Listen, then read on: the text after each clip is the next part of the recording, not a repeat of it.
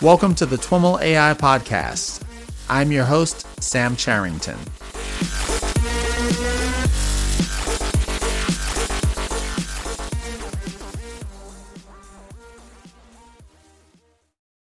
All right, everyone. I am here with Quoc Le. Quoc is a research scientist at Google. Quoc, welcome to the TWIML AI podcast.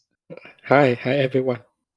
Uh, it's great to have you on the show. I've followed your research for uh, your work for quite some time, and I'm looking forward to digging into some of the new things that you're working on. But before we do that, I'd love to have you share a little bit about your background and how you got started working in machine learning. Uh, okay, so um, I was born in Vietnam. Uh, I did my undergrad in Australia. Uh, and uh, in my second year of my undergrad, uh, I started a summer project uh, doing machine learning with Alex Smola back in Australia. And back then, I was playing around with kernel methods. Uh, and then um, I uh, did my uh, PhD at Stanford on you know a lot of deep learning back in the day when deep learning was not very cool, and and that's around 2007. Okay. Um, and around 2011, I uh, uh, did a summer internship uh, at Google, and um, that was when uh, Google Brain project uh, was kind of founded. So when I was there, that was uh, Andrew Ng and uh, Jeff Dean and Greg Corrado was there, and okay. I was the intern. So we started out quite small. that sounds That's awesome. quite cool. Yeah, uh, and then um, I did some of the, you know, uh, scaling up neural networks with the Google Brain folks, and then. Um, uh, you know, and then uh, uh, after two years, I did some work on machine translation mm-hmm. with Ilya and Oriol. Uh, Vinyals, he's now at DeepMind, or uh, uh, Ilya is now at OpenAI, mm-hmm. and we developed some of the end-to-end translation methods. Mm-hmm. And um, around 2016, I started looking into more like, you know, AutoML, uh, neural architecture search, yeah. And uh, uh, more recently, I look into more like uh, uh together with uh, AutoML, I also look into uh, semi-supervised learning and so on. Awesome, awesome. Now you mentioned early on uh, doing work with Alex Smola. Was he? Uh, was this before he was at Carnegie Mellon, or was he visiting in Australia? Uh, he was a professor in Australia. And, oh, really? Um, yeah, yeah. Uh, I uh, I went to uh, um, a university in a small area uh, in the capital city of Australia called Canberra. Canberra. And he was uh-huh. yeah Canberra, and he was uh, um, uh, professor there doing research.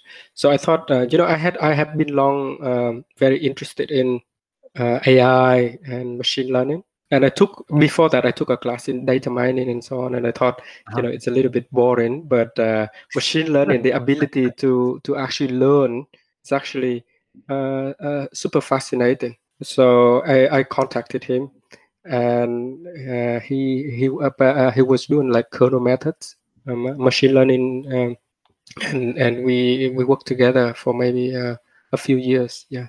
Wow, Before wow. he went to uh, he went to uh, America and then CMU and uh, Amazon. Okay, Okay. Yeah. Um, so a lot of your recent work uh, has been focused on this idea of um, you know automating machine learning and neural architecture search to allow machines to find the best uh, deep learning architectures and the like. You know, talk a little bit about how you arrived at working in that area and what some of the motivations uh, were for getting started digging into that problem.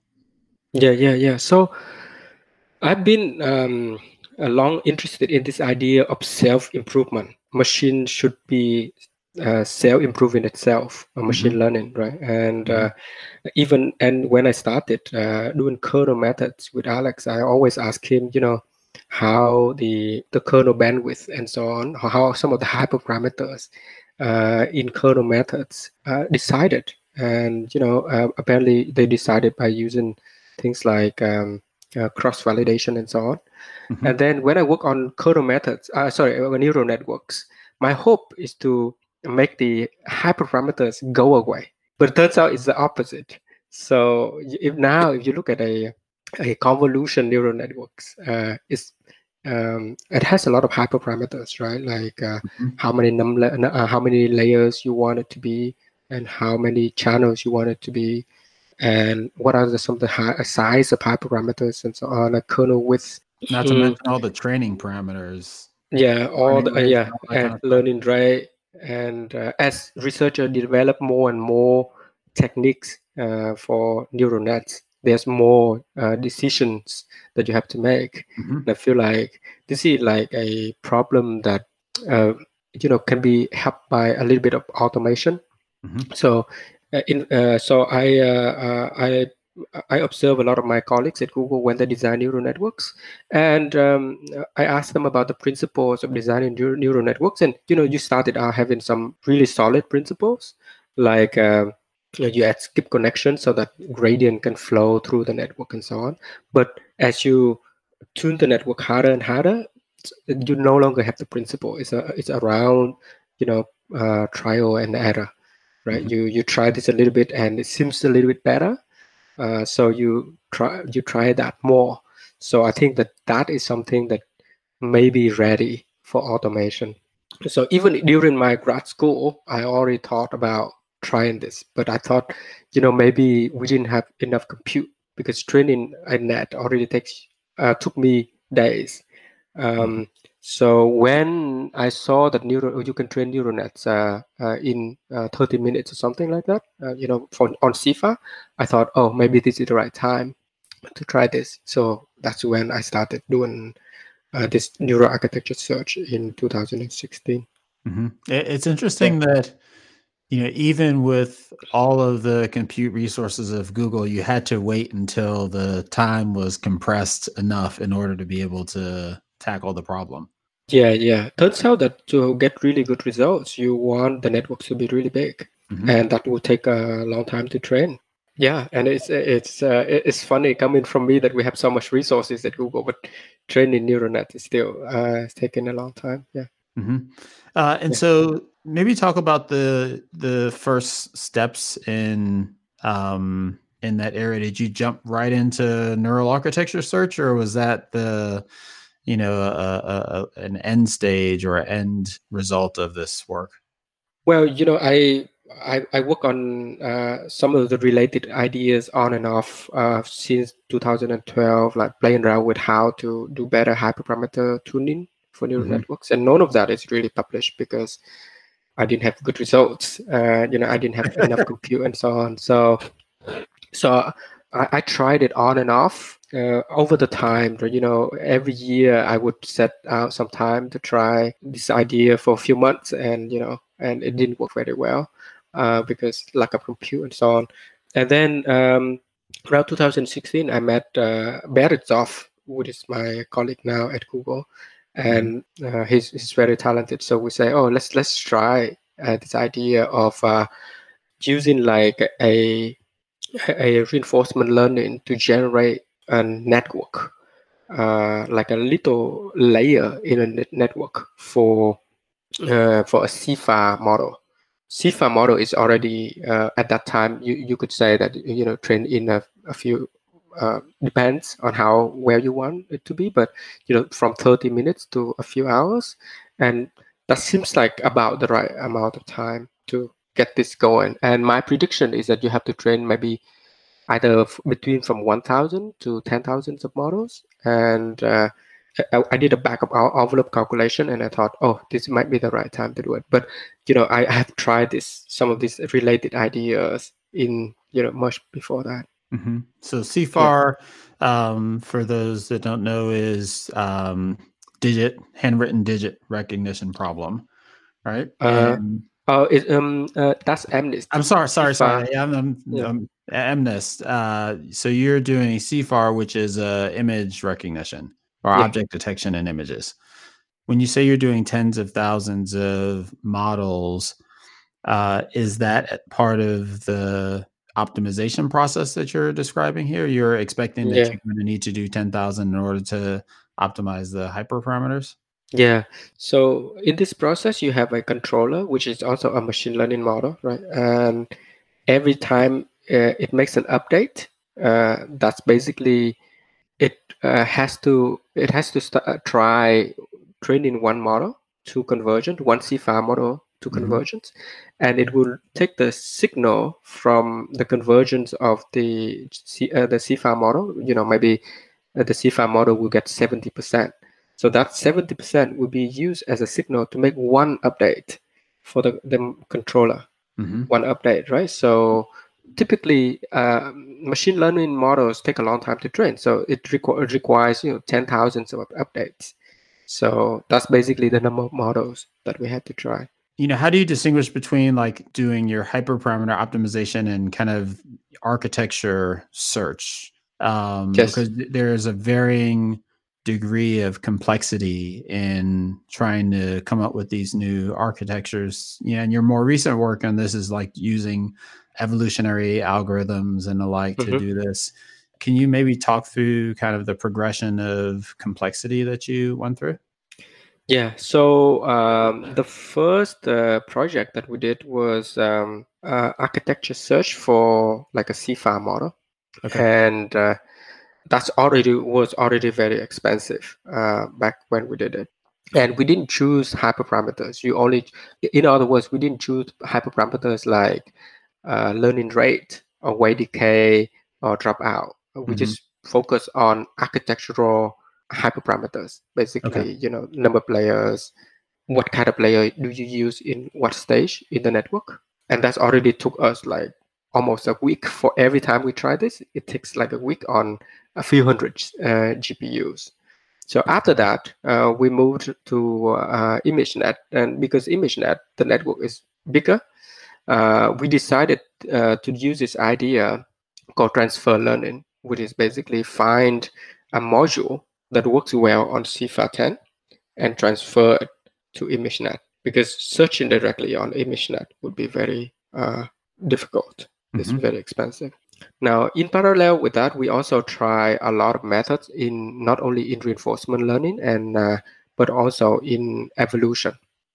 Um, and we also observe the evolution does um, as well or even better than reinforcement learning. So we slowly adopt more um, uh, reinforcement, uh, sorry, uh, evolutionary methods. Um, and then, uh, so Did some of the first. Uh, any intuition for why evolution works better than reinforcement learning? Oh, I see. Um, um, so evolution ha- is very flexible and very easy to implement, right? Uh, um, for example, in evolution, you just need to decide uh, mutation and crossover. Mutation meaning you have a network and then you just changes a little bit and uh, crossover meaning take two networks and uh, make them. So uh, implementing evolution is actually uh, quite easy. Now, in in contrast, um, uh, reinforcement learning because we're not uh, experts in reinforcement learning, so we have we try a lot of reinforcement learning methods. Like we started out with reinforce, and then we tried it something like PPO and so on, and TRPO recently and they, are good but um, you know it, uh, they also require a fair bit of tuning to get working very well and on the other hand um, uh, evolution seems to be very flexible in terms of implementation and it also one thing that evolution does quite well is that it's easy to diversify uh, the models so you can just uh, try to uh, in reinforcement learning one thing it happens is will zoom in into a particular area area in the search space and find and optimize the a particular mo- uh, model. Whereas in evolution, it would diversify the population over time. Uh, uh, it's easy to control the diversification uh, process to get better models. So uh, we we use more evolution methods now. Okay, so in the second project, we already found one network that was kind of state of the art in uh, computer vision um, on par or slightly better on the state of the art of ImageNet. So that was super exciting mm-hmm. because we didn't think that it was possible. And then uh, after that, we realized that um, this transfer learning has a problem that you know you transfer the cell and maybe the kind of things that you want on CIFAR and the kind of th- cells that you want for ImageNet is quite different. So we uh, started searching on ImageNet directly. Mm-hmm. Basically, mm-hmm. you search a model on ImageNet directly, but that became super expensive. You know, our, our back of our uh, envelope calculation it would take a few months for this mm-hmm. to finish. Mm-hmm. So we realized that maybe one idea that we can have is search on small scale, search a smaller model on CIFAR. Let's say uh, instead of searching the biggest model possible that you can find, search for a a small model, right? Like that train only like five epochs in you know uh, eight hours or something like that, right? So that's small. Mm-hmm. And after that, we after we found a good model, we figure out a way to scale it up to big uh, size. Uh, so basically, make it l- deal with larger image, or make it deeper, or make it wider. Um, and is that scaling up in a in a learning way, or scaling it up? Um, yeah, scaling up in a learning way. Okay. Scaling up in a learning way. So the second stage of scaling up, basically, uh, what we did was, you know, develop like a. Uh, we learned the way that we should be scaling up and uh, it looks like uh, it works very well and that became something called EfficientNet now it's been used quite a bit uh, in uh, various places um, at google and uh, in academia and the smallest network that we found turns out to be super helpful for mobile devices so people because the network small network seem to be quite fast. For mobile devices that became something like mobilenet v3 yeah at google and uh, after that, uh, we say, you know, okay, now that we can get state of the art on uh, ImageNet, but the problem is that a lot of building blocks that we used are very much um, building blocks that pre-described by human experts.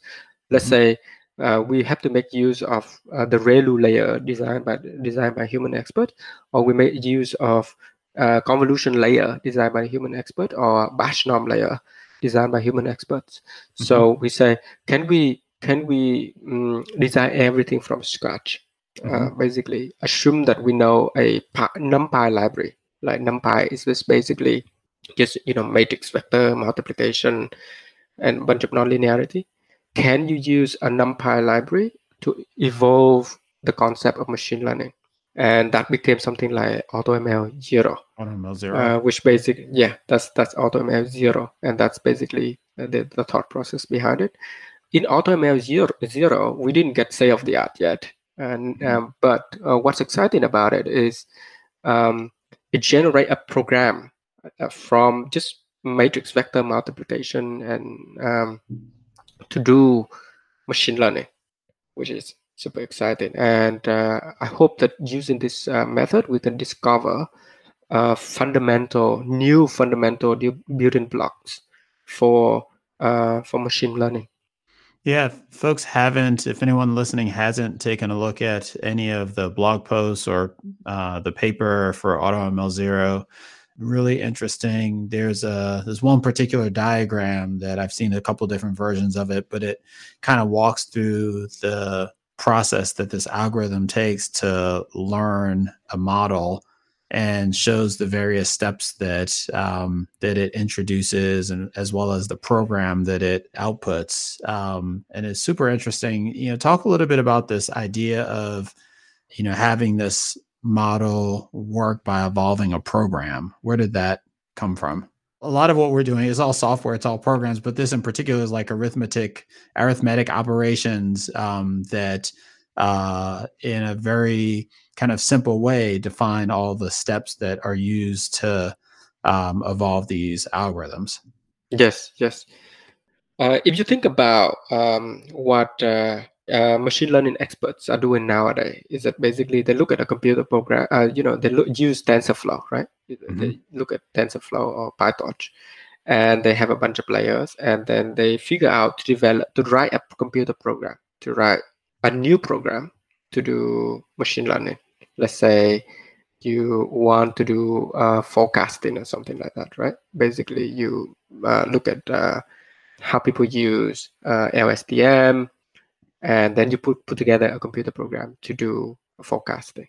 Now, the act of writing that program is still now not learned, right? So basically, it's, it's basically human expert knowledge, and changing that program can affect the quality of the model greatly. Now, stepping back a little bit is that that program, the program you just put, assume a lot of knowledge about machine learning, right? Uh, the fact that the concept of gradient, you know, backpropagation, is uh, assumed during this process, right? Because the uh, different uh, automated differentiation is uh, built in into uh, TensorFlow and PyTorch. So we say that maybe what we can we can do is step back a little bit from PyTorch and and TensorFlow and uh, it from NumPy. And using NumPy, can you put together a small uh, computer program that can uh, do, uh, um, you know, CIFAR classification or something like that? Mm-hmm. Um, yeah, and uh, in the uh, setup that we have, we have three functions. So one function is setup, meaning that you know it's like a DNA that um, uh, you start with, right? And then there's a predict function, meaning that whatever you have learned, you have to use it to for survival, right? So you have to make you given uh, a given um, situation built in, you have to make some prediction. And then the third function is the learn function. Uh, you know, it uh, it has to learn so that the predict function is better over time.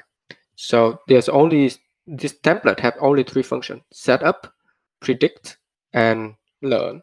And AutoML 0 has to fill in the rest of the program, the rest of the instructions within these building blocks. Right. It's starting uh, with those three functions being totally empty. Yeah, it started out with these three functions totally empty. So at the beginning, it was started amazing, right? At the beginning, it will do nothing. So most of the programs will be garbage. So you have no signal at all. Mm-hmm. You have no signal at all. So by some random luck, right, it will find some kind of uh, um, dot product linear kind of layer that somehow uh, does more than uh, better than random, just slightly, a little bit slightly better than random, right? Uh, that's just basically the predict function does a little bit better than random, mm-hmm. and then it will basically slowly put together uh, one more uh, one more layer to become like a neural net and then it will invent the concept of gradient so over time it will come it started from a very small program that is like linear to going through many many steps uh, to eventually do uh, a neural network yeah, and I referenced the this diagram. If I'm understanding the diagram correctly, you're identifying all these points where the algorithm evolves these techniques that you know humans do now like it eventually figures out how to do sgd it eventually figures out like ReLU and other things and it figures out techniques like gradient normalization and stuff am i reading that correctly that this is all stuff that the that's, that's yeah. has figured out yeah yeah, yeah, yeah. So basically, if you put it in the whole sequence, uh, you know, the first step it will find find like something like linear model. It find loss clipping. It will find uh, learning rate, and it will find uh, ReLU. Um, you know, and it uh, normalizing the uh, input norm, the gradient, uh, and then you know, doing having uh, um, bilinear interaction, things like that. So things that you know, like over the time in the last maybe 30 years of neural networks uh, evolution, which is kind of interesting because we never set out to tell the model that they should follow our own evolution process of developing model, but somehow it found very similar trajectories of developing model, just like the way human expert would do it. So that I understand, there's no there's no kind of priors there's no like recipe book or techniques that are given to the model the algorithm at all it's figuring out all of this from nothing or, you know, uh, yeah just so so uh, the caveat is that uh, automl 0 has uh, access to 64 functions uh, from numpy Okay. Right. That's there's some bias here. So um, these 64 function from NumPy, because the way that linear algebra works is very in favor of neural nets, right? Yeah. So it will tend to develop things like neural net because linear so, algebra. But so that's the only thing. There's a dot product there for it to use. Eventually, it's going to try and use it on some stuff. But it would be hard for it to find something like trees because you know uh, NumPy doesn't have the functions that kind of uh, suitable for trees. Mm-hmm. Yeah. Mm-hmm. But it's it's NumPy. You can argue that NumPy is like a library that very suitable for neural nets, right? So it will evolve things that eventually look like a neural net. Now, what's surprising is that it the whole process of developing models that started from linear and then putting uh, developing learning rate and uh, normalizing um, the gradient and things like that, it looks very much like the evolution, uh, the our own evolution process of developing machine learning models. Has this allowed you to see future techniques that we may learn to apply? We haven't found anything extremely novel in the sense that like we never uh, we haven't seen it before, mm-hmm. but we have found something that be, uh, that we haven't looked into m- more closely.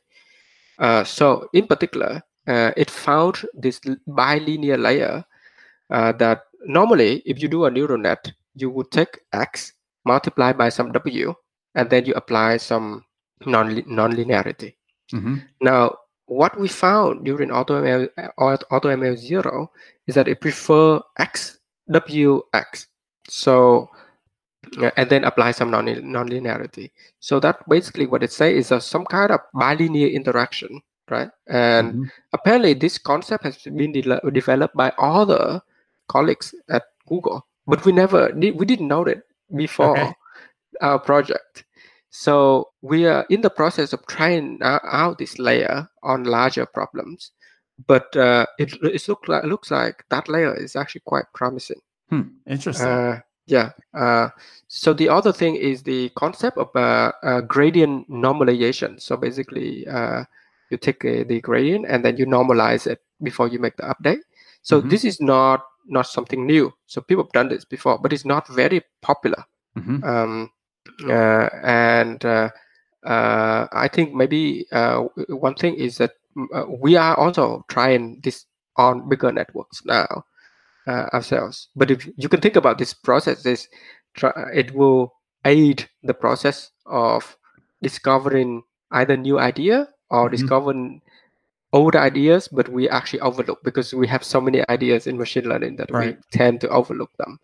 So, but uh, some of the recent uh, data it look promising. Some of the ideas that it found. Do you think there's uh, an opportunity to use a technique similar to what you did earlier with CIFAR, where you apply AutoML zero in a small way and then scale it up to bigger problems or networks? Yeah, I, I still we're still thinking about how to do it uh, effectively, but mm-hmm. uh, basically, um, basically you're right. So the problems that we did in AutoML zero is like a it's not even CIFAR; it's a downscale CIFAR. It's a mm-hmm. small version of CIFAR. So um, and then you know the concept like uh, gradient normalization uh, or things like um, bilinear interaction is something that it found, and then we can take some of these layers and transfer into big problems. Now, unfortunately, the problem in CIFAR is so downscale that you we cannot present it like an image. So it's just only 1D. And in 1D, you cannot find things like convolutional neural networks. So that's a that's a limitation. But in the next step, we tr- try to make it uh, have like uh, m- make it see an image rather than just a 1D image. Mm-hmm. Now, that's that's one aspect, which is basically how to scale this more effectively, uh, which uh, we did it before. The other thing that we did is to zoom in into a particular aspect of the neural net, and can you do better? Mm-hmm. Uh, so related to this is the uh, uh, the paper that we published, um, you know, a couple of days ago on evolving a better uh, activation and normalization layer. Mm-hmm. So um, basically. Um, uh, in uh, in a neural net, people use this layer called Batchnorm and ReLU um, a lot, right? Um, this is in ResNet. If you use ResNet, you have Batchnorm and ReLU, and then there's a skip connection, right? Mm-hmm. And uh, we say let's fuse this into a single layer and search for a new mathematical operation uh, to replace this batch norm and ReLU. So we accept the rest of the network, but we search for a mathematical operation from to find a new layer. And it seems like to find a very good layer as a replacement. Uh, and it works better better than uh, batch norm and ReLU. And is the motivation there primarily uh, network performance, or is it computational, or what? What is driving you to focus on those particular layers? Batch norm and ReLU. Uh, one thing the batch norm ReLU is uh, a good thing about it. It is allow you to train with very big batch size right but when it when it's very small batch size it doesn't work very well so it's a layer that you know google would like but academic uh, or and more most data scientists would not like because mm. it's you know you don't have a big computer to train with a big batch mm-hmm. uh, so there's a replacement called group norm and ReLU, which is very good but it works very well on small batch size but on the big batch size it's still a little bit worse uh, than uh, than batch norm so it's still confusing what to many people what layers to use, even at Google. So developing a new layer is that first of all, batch norm ReLU is uh, if it can be a good replacement for batch norm and ReLU, that means the layer can be used by both internal researchers and external researchers well. And the 2nd mm-hmm. thing is uh, batch norm ReLU helps training. It stabilize the training a lot. It, it speed up the training. So we use it a lot in a, uh, in in our work. So we really want to uh, improve on that aspect. Mm-hmm. It plays a huge role. There's a there's a paper where they just say that you just train only the batch norm layers um, and don't train the convolutional nets, uh, and you still can get a good performance. You know, it's not great, but mm-hmm. it's good performance. It means that you know the, the these layers play a very good um, important role and is that in, paper talking about training those layers, only those layers from scratch, or fine tuning only those layers? Uh, training those from scratch. And so, is the idea that you're applying techniques like what you've done at AutoML Zero to finding these new layers, or is that a, a totally separate approach? Oh, it's a, it's a, it's a it's um, highly related, uh, and I, I would say you know it's um, an application of this idea of AutoML zero. Cool. And you, so you've also been working on uh, semi-supervised or self-supervised uh, learning recently. Can you describe some of that work and how it relates to this stuff? Yeah, sure. So um, I, have been working on this um, automated machine learning and uh, uh, automated architecture design and so on. And uh, I gave uh, talks right like about my uh, this new development, and a lot of people came to me and complained. They say, you know, you automate the design of the neural networks, but I have more data than you, so I beat you. Um, so uh, so I say, oh, that's a that's a good point. So I I I, I thought about okay, uh, automate machine learning is cool, but can you automate the labeling process? Mm. Can you automate labeling, right? Because uh, most people would prefer to have more data because more data is is very is very important, right? Mm-hmm. I, I, I don't mean that architecture is not important, but having more data is also very important. Mm-hmm. Uh, so the question is, can you automate the process of labeling data, mm-hmm. right? So today you don't have anything. Today you basically get some unlabeled data and you give it to some human experts and then they label mm-hmm. the data for you annotate the data for you so well, we've got techniques like active learning that can help you yeah, figure oh, out the best yeah. labels the best data to label which helps. yes that's right yeah uh, active learning will speed up that process by mm-hmm. uh, selectively choose the the example to annotate the data mm-hmm.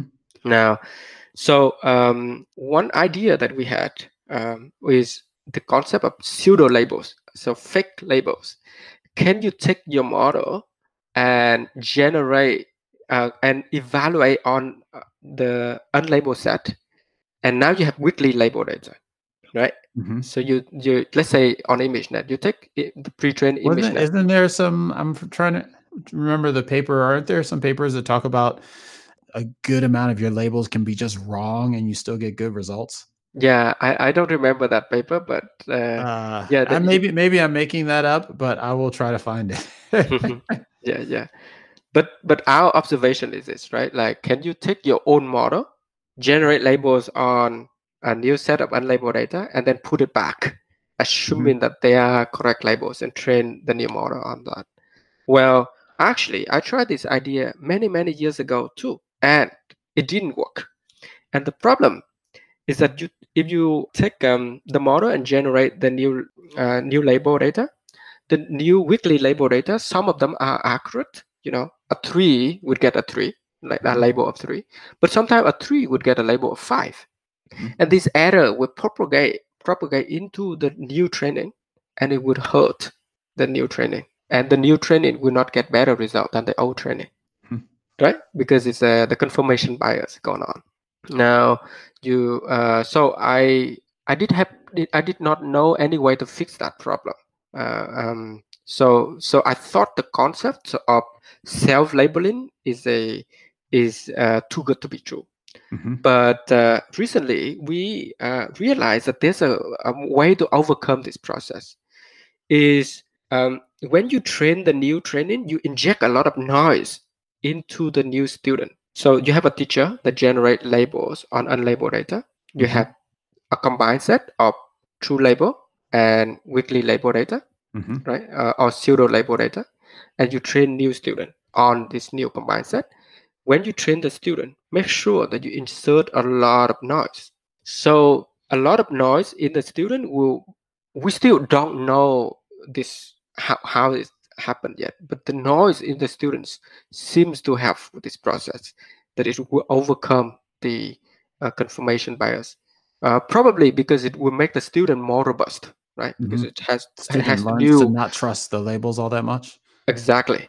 Mm-hmm. Right. So it, it learned not to trust the label that much because it has to cope with so much noise. And amazingly, it actually outperformed the teacher so the noise that we use is basically things like you know drop out and drop certain parts of the model data augmentation and super aggressively doing this data augmentation and uh, noise. Mm-hmm. and eventually it will do better than the um, student. And you can just iterate the process right? Once you have a better student mm-hmm. you label new data and then you put back. So we keep, uh, we've been doing this and it seems to work very well what's your performance metric or your benchmark? Yeah, so um, uh, we worked on this dataset called ImageNet. So um, when we work on uh, this dataset, uh, the uh, say of the art was like 82%, and then uh, using architecture search, we've pushed it into 85%, 85.4% or something like that. And then uh, using this uh, auto label process, you get um, to uh, 88.4, so 3% uh, improvement. So, and, and, keep in mind that 1% improvement on ImageNet uh, at that high range is uh, very difficult. Yeah. Um, yeah. and I'm talking about top one accuracy. Is the setup here that you are you starting with your standard kind of 70% training and 30% uh, test ratio, or uh, does that matter in, in this?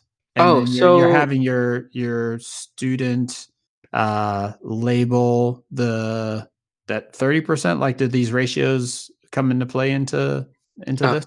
Okay, so um, we just follow the conventional uh, ImageNet setup. So ImageNet has a, already have a split of you know maybe 1.2 million example of training and uh, 100,000 uh, for validation. And for for unlabeled data, you would use a different corpus. Uh, so at Google, we have this data set, data set called JFT that has about 300 million images. Mm-hmm. and so then we incorporating other data beyond yeah. ImageNet that yeah. you've labeled using um, a model trained on ImageNet yes. that you don't have any labels for. I mean, yes, meaning yes. that you, you, don't have any labels for your external data set, but you're just labeling it based on ImageNet. Some of those are going to be wrong. So you introduce the noise and it all seems yeah. So Got basically, it. yeah.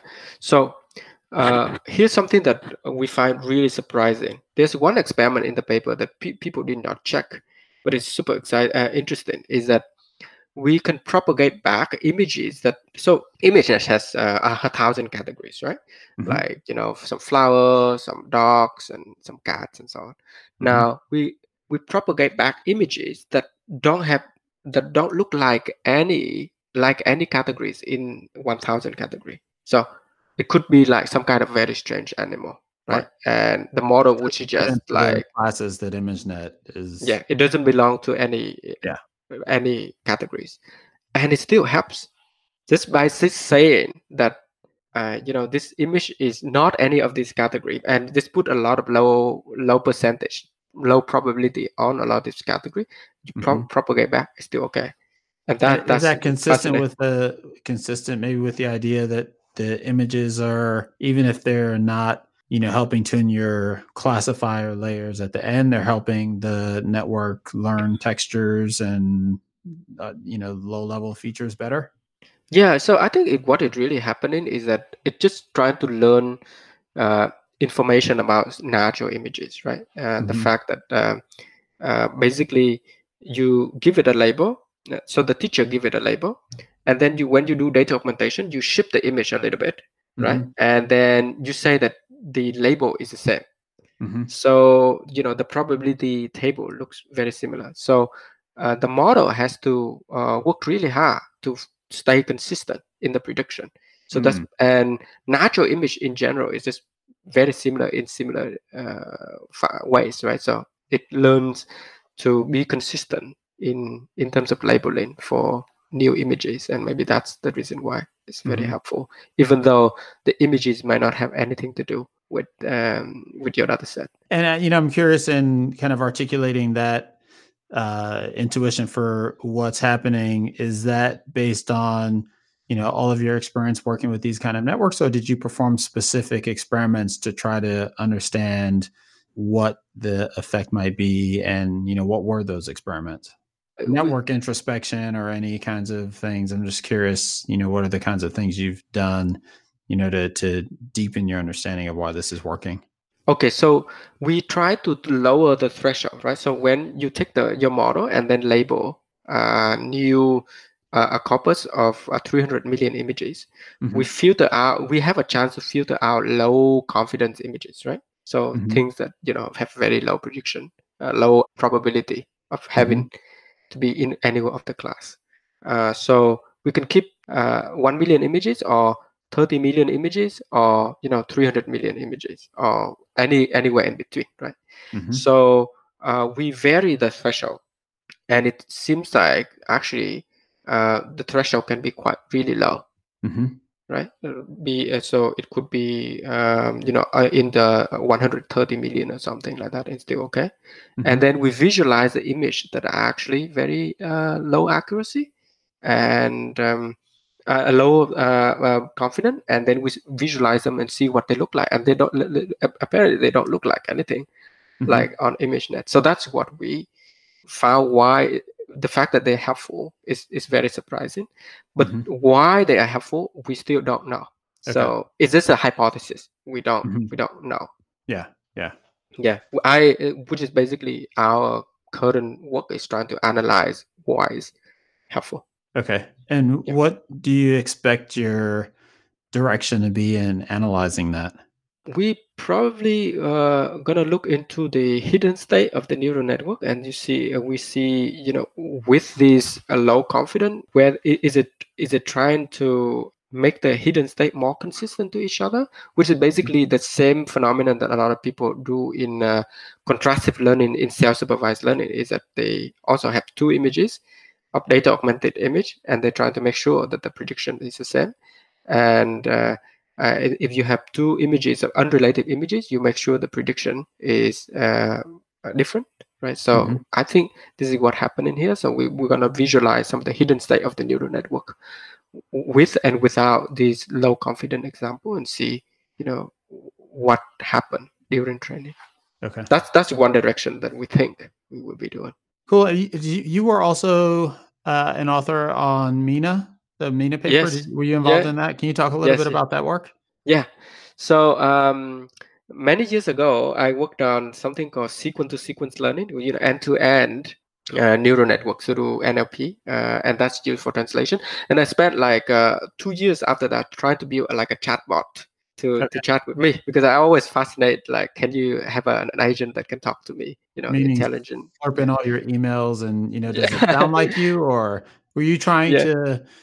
Were you trying to have a communication with the chatbot, or were you trying to replace yourself, quote unquote, with the chatbot by having other people be able to talk to your both. Both. Uh, you know just talking to computers is uh, is fascinating. Yeah. Um, yeah. And so uh, i failed um, uh, and then we uh, i uh, and then we ended up meeting this person called at google and a very great engineer at google called daniel.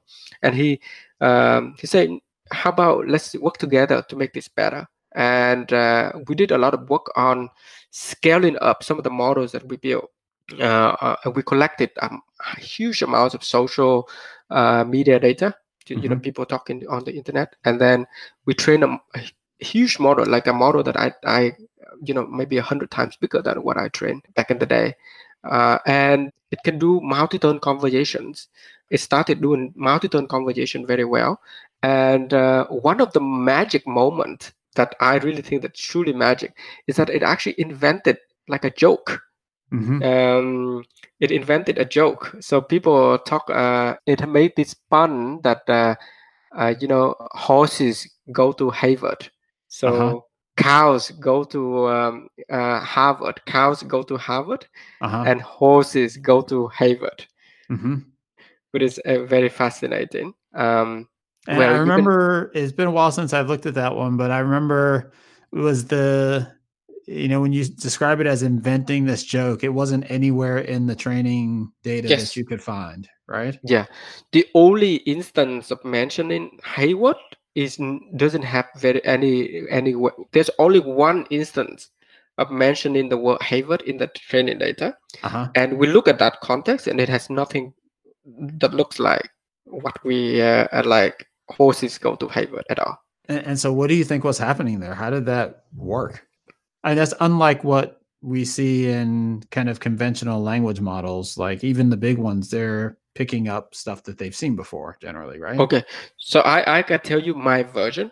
My version is the following. My version is the following. I, I, I we still don't know, right? That this is that's why yeah. I say it's a magic moment. I think first of all, um, a lot of social media uh, jokes mm-hmm. about puns, mm-hmm. right? A, a lot of you know, like we find puns kind of funny. Mm-hmm. Uh, so and um, so funny. yeah, and a funny. and uh, in the training data, we train with byte-pair encoding, meaning that we take a word and we break it down into mm. pieces.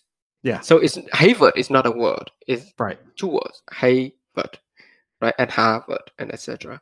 So it must have learned the concept of puns, and it would understand that you know Harvard and Harvard somehow is kind of related.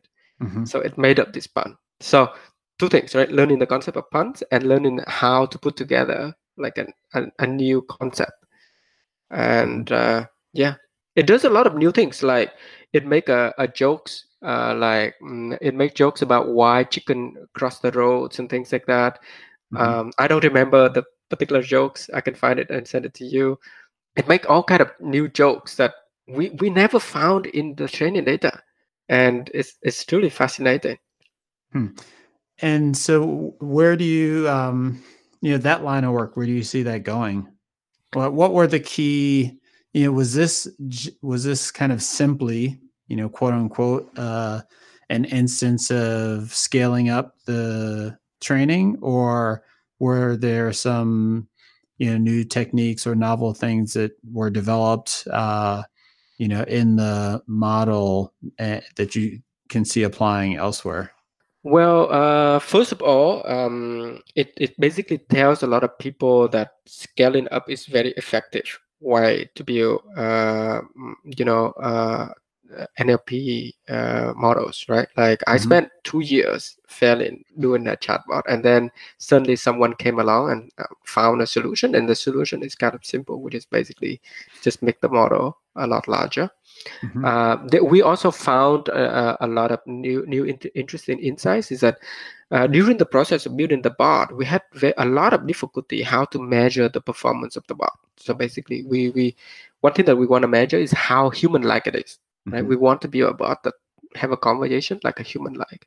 So we to measure human-like, we always want to ask human to look at a conversation that we have with a bot because we build many models of the bots, right? Mm-hmm. Like many many models of the bots and every model we have to look at and use human expert to look at the conversation and say hey mm-hmm. how human like this is so during the process one thing that we observe is that um, as the perplexity of the model you know as you train the model better so the objective function is called perplexity is mm-hmm. like a very local objective it's basically how how well you predict the next word mm-hmm. right and we've noticed that this objective function correlates very well with human uh, judgment of human likeness of the bot. Mm-hmm.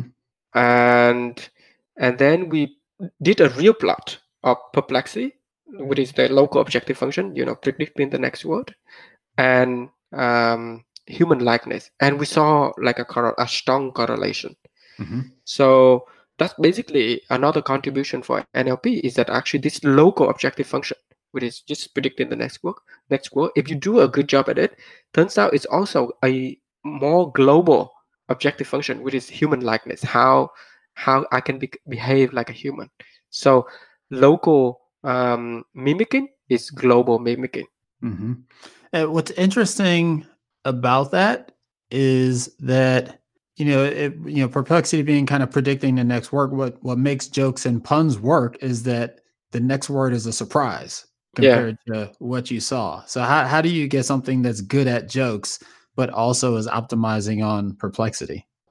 Yeah, that's that's that's the reason why I say it's very super uh, surprising. yeah.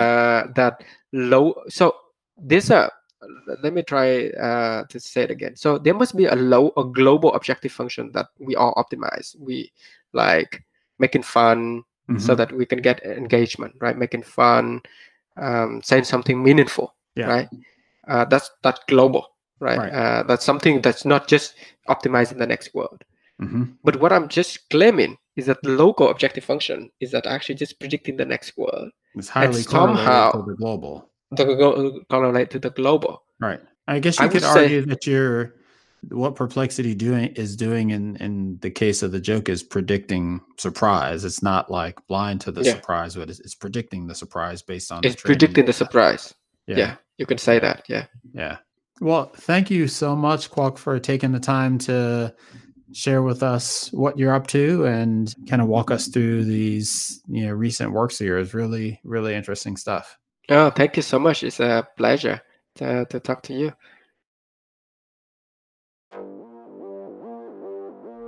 all right everyone that's our show for today to learn more about today's guest or the topics mentioned in this interview, visit twimlai.com.